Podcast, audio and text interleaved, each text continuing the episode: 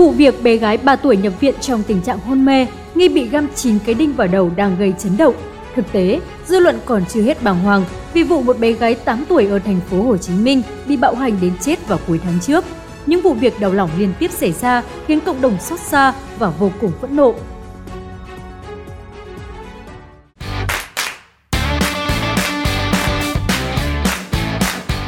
Ngày 20 tháng 1, liên quan đến việc em bé 3 tuổi nghi bị bạo hành tại huyện Thạch Thất, cơ quan cảnh sát điều tra công an thành phố Hà Nội đã ra quyết định khởi tố vụ án hình sự, lệnh giữ người trong trường hợp khẩn cấp, lệnh bắt người bị giữ trong trường hợp khẩn cấp, quyết định tạm giữ hình sự đối với đối tượng Nguyễn Trung Huyên để điều tra về hành vi giết người theo điều 123 Bộ luật hình sự năm 2015.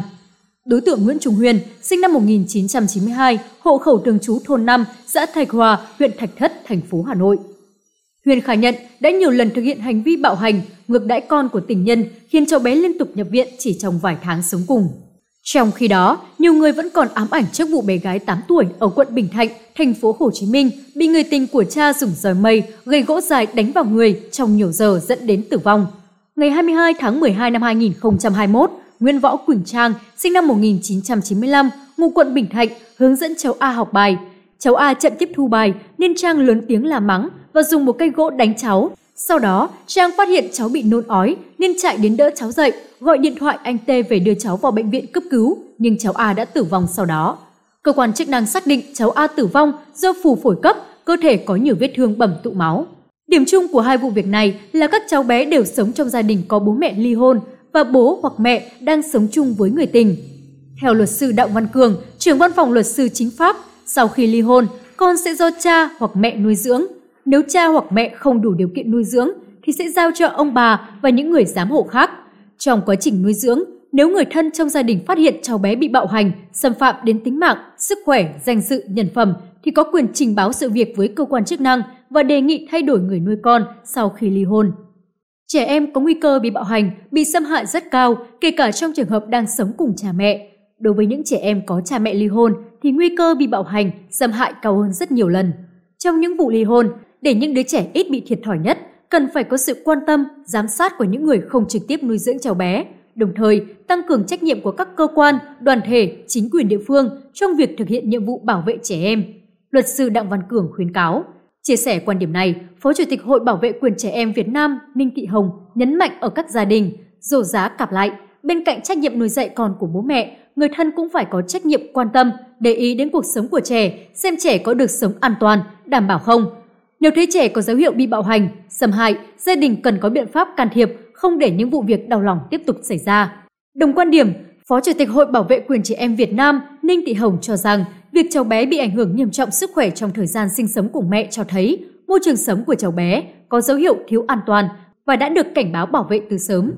Phó Chủ tịch Hội Bảo vệ quyền trẻ em cho rằng, trước khi nhập viện trong tình trạng hôn mê sâu và có 9 đinh ghim trong đầu, cháu bé đã hai lần nhập viện cấp cứu. Một lần là uống thuốc trừ sâu, lần thứ hai là nuốt dị vật.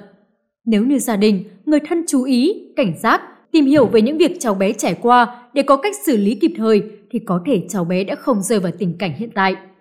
Phó Chủ tịch Hội Bảo vệ quyền trẻ em Việt Nam Ninh Thị Hồng kiến nghị Luật phòng chống bạo lực gia đình sửa đổi đang soạn thảo cần có những điều luật cụ thể trong bảo vệ quyền, lợi ích hợp pháp của trẻ em tại gia đình. Các cấp chính quyền cần tuyên truyền để người dân hiểu và có ý thức tố giác tội phạm, bảo vệ trẻ em ngay trong cộng đồng dân cư nơi mình sinh sống. Viện trưởng Viện Nghiên cứu Quản lý và Phát triển Bền vững Nguyễn Phương Linh cho rằng, vụ việc lần này lại một lần nữa gióng lên cảnh báo cho chúng ta vì việc trẻ em đang có nguy cơ bị bạo hành, xâm hại trong gia đình mà chúng ta không phát hiện kịp thời